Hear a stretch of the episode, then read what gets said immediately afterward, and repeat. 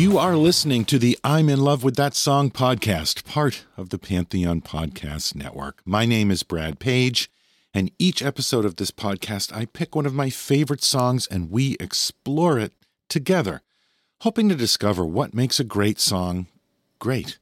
We don't get into music theory here, so no musical knowledge is really required. All you got to do is listen and see what we uncover. On this episode, we're listening to a track that is, without a doubt, a stone cold classic. This is Marvin Gaye, and I heard it through the grapevine. You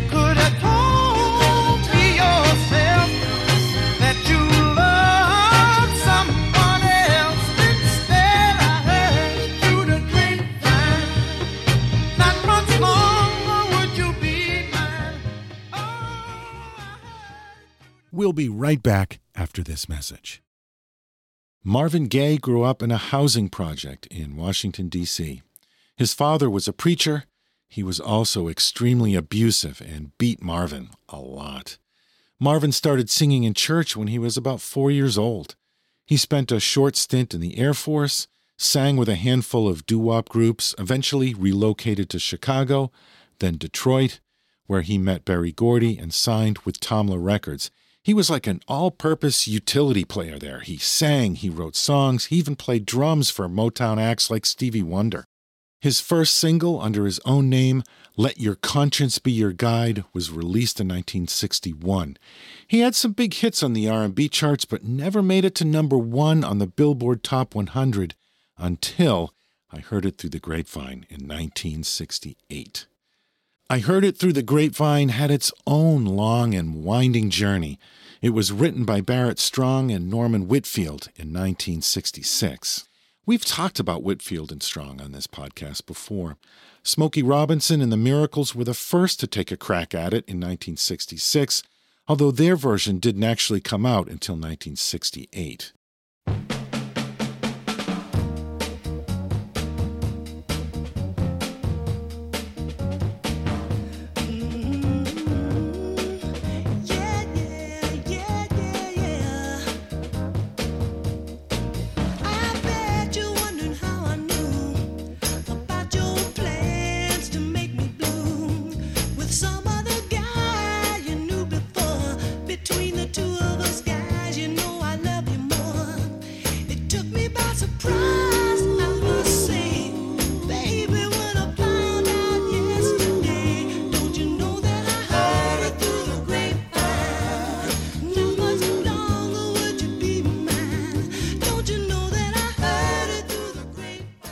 Motown head honcho Berry Gordy didn't think this track was strong enough to be a single, so that's how it ended up getting set aside for two years.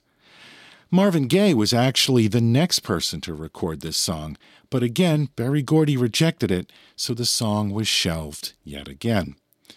But Norman Whitfield wouldn't give up on the song. He retooled it into a more up-tempo number with more of a traditional Motown feel and re-recorded this new version with Gladys Knight and the Pips. It was Gladys Knight's version that was finally released as a single in 1967.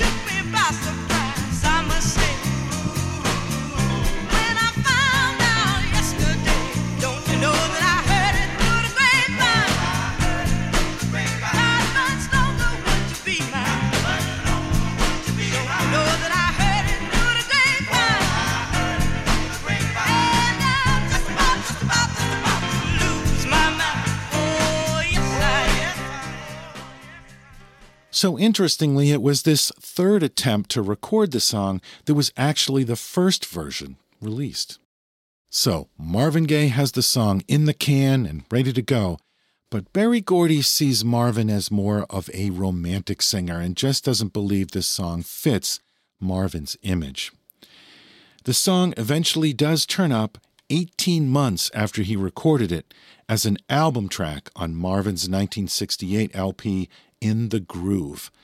But some DJs discover the track and start playing it a lot, and it catches on.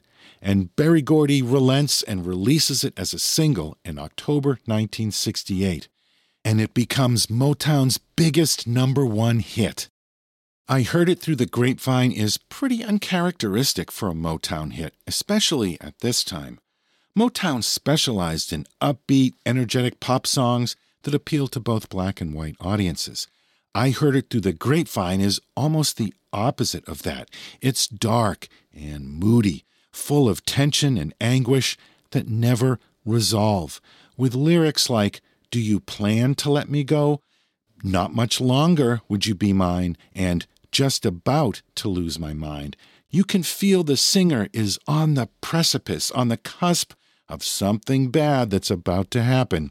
The whole song puts you on the edge of your seat, waiting for that other shoe to drop. And when the song's over, we're left hanging as to how the story ends. It's a masterwork of doubt, suspicion, and paranoia. Norman Whitfield produced the track, and one of his production tricks worked brilliantly on this song. He forced Marvin to sing the song in a higher register, in a higher key than Marvin was used to or even comfortable with. This meant that Marvin had to strain to hit those high notes, and that's what makes the tension and anxiety in Marvin's vocals feel so real. And we'll explore that as we dig into the song. Besides Marvin's vocals, the track features background vocals by Jackie Hicks, Marlene Barrow, and Louvain Demps, strings by the Detroit Symphony Orchestra, and the legendary Funk Brothers, Hammond organ by Earl Van Dyke, Wurlitzer electric piano by Johnny Smith, Richard Pistol Allen and Uriel Jones on drums, the great James Jamerson on bass, Jack Ashford on percussion. We've talked about Jack on this podcast before, and Joe Messina on guitar. The song grabs you right from the very start. One whack on the drums, then a slow vamp on the electric piano, followed by a simple beat on the bass drum and hi hat.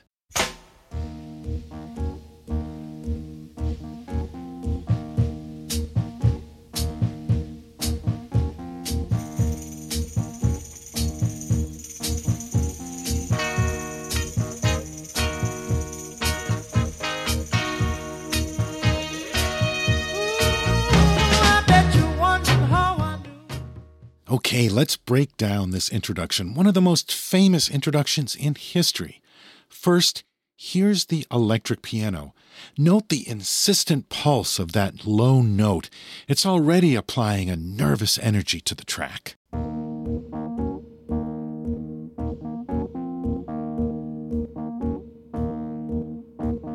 And just before the vocals come in, the keyboard part thickens up.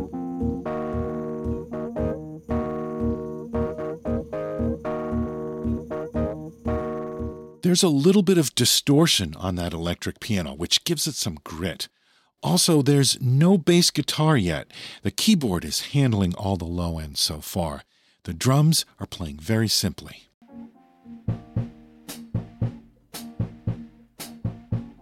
Next up is a very jittery tambourine, just adding to that nervous energy.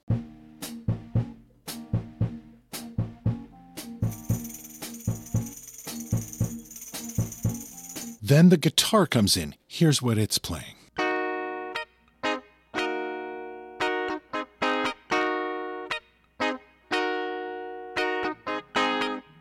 And finally, right before the vocals start, the horns blast in.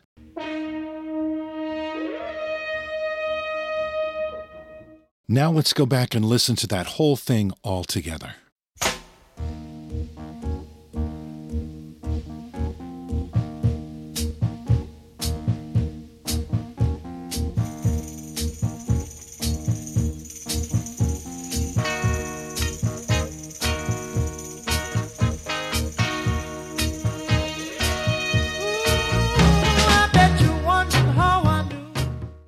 now, once the first verse starts, the keyboard stop playing that low note.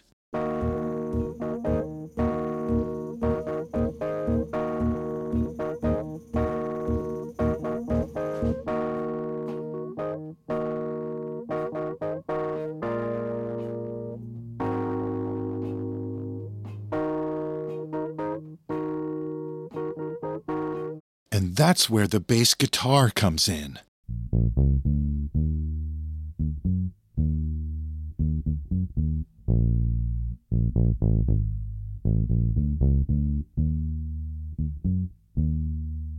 They could have decided to have the bass in there from the very beginning, but instead they chose to let the keyboards carry most of the weight in the intro. Then, when the bass guitar finally does come in, the keyboards back off to leave room for the bass, so nobody's stepping on each other's toes. That's just one of the things that make the Funk Brothers such masters at what they did, knowing when to leave space for each other.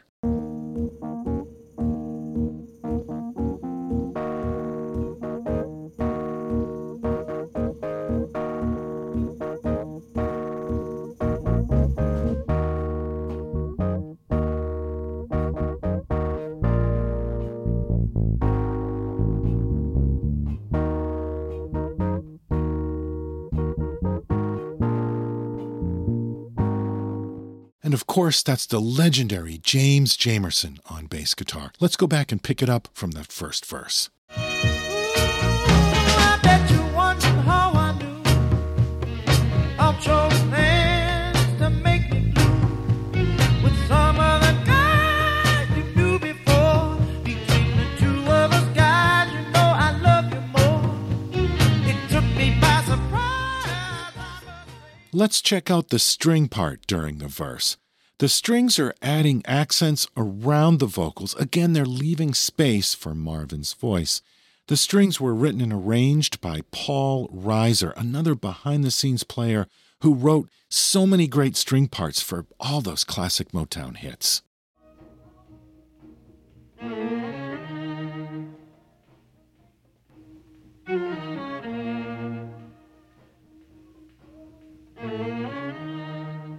Once we reach the chorus, the strings fill in more. When I found out yesterday, don't you know that I heard through the grapevine? Not much longer would you be mine. And let's focus in on the drums here. They're playing an essential part in creating the mood for this song.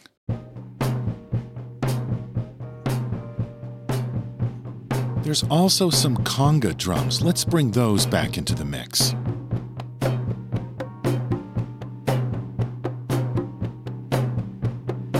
And the guitar is simply playing accents on the second and fourth beats of each measure.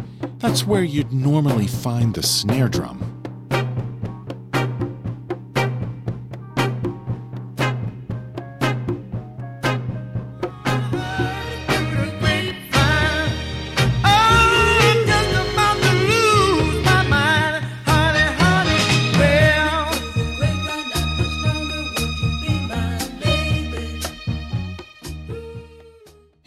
Can't forget about those backing vocals that start on that first chorus. Let's go back and just listen to those. Took me by surprise, I must say. When I found out yesterday, heard it through the grapevine.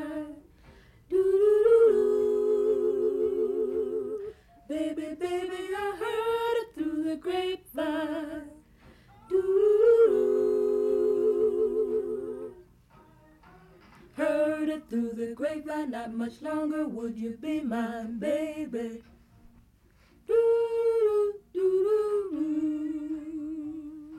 Well, it's about time we focus on the main event. Let's listen to Marvin's vocal on the second verse all by itself. Remember how he's pushing himself to sing outside of his normal range here, and how that adds tension to his performance. I know a man ain't supposed to cry, but these tears I can't hold inside. Losing you would end my life, you see. Cause you mean that much to me. You could have told me yourself that you love someone else. Instead,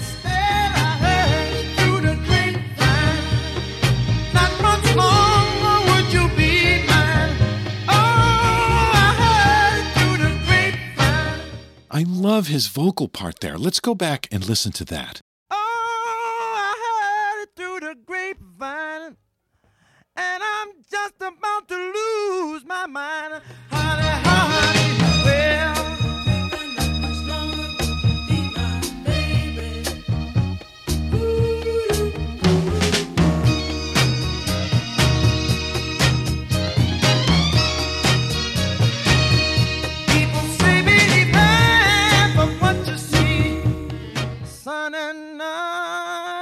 What you hear. But I can't help being confused. If it's true, please tell me, dear. Do you plan to let me go for the other guy you loved before? Don't you know I heard it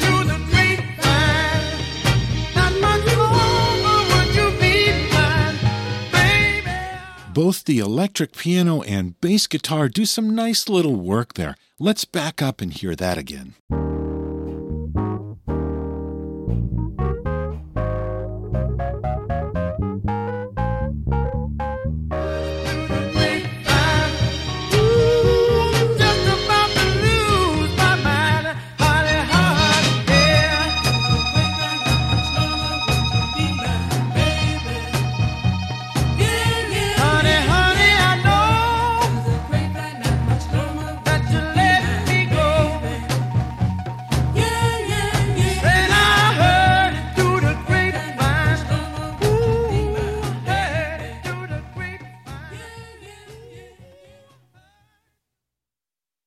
Heard It Through the Grapevine, Marvin Gaye. This song would become the biggest hit single in Motown history at that point. Not bad for a song that Berry Gordy didn't even want to release. Now, you would think that Marvin would have seen this as vindication, but instead, it just made Marvin more unsatisfied. He was very dismissive of his success. He, he felt like he was just a puppet from Motown. He even told a reporter once that he didn't deserve the success. His frequent singing partner, Tammy Terrell, was suffering from a brain tumor. She collapsed into his arms on stage in 1967, and that tumor would eventually take her life. Marvin sank into a deep depression and almost quit the music business. He was even seriously considering joining the Detroit Lions football team. Instead, he went back into the studio and recorded the What's Going On album. But that is a story for another episode. Thanks for joining me for the I'm in Love with That Song podcast. Along with the other shows here on the Pantheon Podcast Network, it means a lot to us to know that you're out there listening. You can keep up to date on this show by checking our Facebook page. Just search for the I'm in Love with That Song podcast or on Twitter at Pop Staff Tweets and check out the Pop with Ken Mills podcast. That's a great show, too. You can find all the previous episodes of this podcast on our website, lovethatsongpodcast.com, or just subscribe to the show in the podcast player of your choice. And while you're there, leave a review. I always appreciate that. Thanks again for listening. Stay positive, stay hopeful, and don't forget to support the artists you love by buying their music. They need you now more than ever.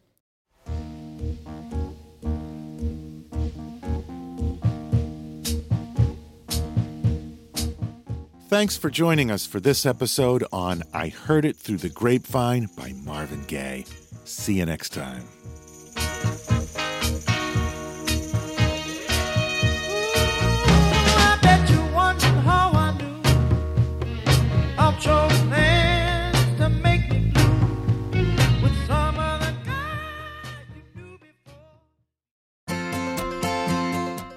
One more thing before we wrap it up. If you enjoyed this show, we've got a whole bunch of other episodes that I think you should check out. We've done shows on Stevie Wonder's I Wish, Fire by the Ohio Players, and Shining Star by Earth, Wind, and Fire. There are episodes on Al Green, Merry Clayton, and Aretha Franklin. We've done deep dives on War by Edwin Starr and I Can't Get Next to You by The Temptations. There's plenty of shows on the classic bands like Rolling Stones, The Beatles, Led Zeppelin, Queen, Pink Floyd, plenty of shows for you to catch up on. So I hope you'll give some of these other shows a listen. And as always, thanks for being a part of the I'm in Love with That Song podcast.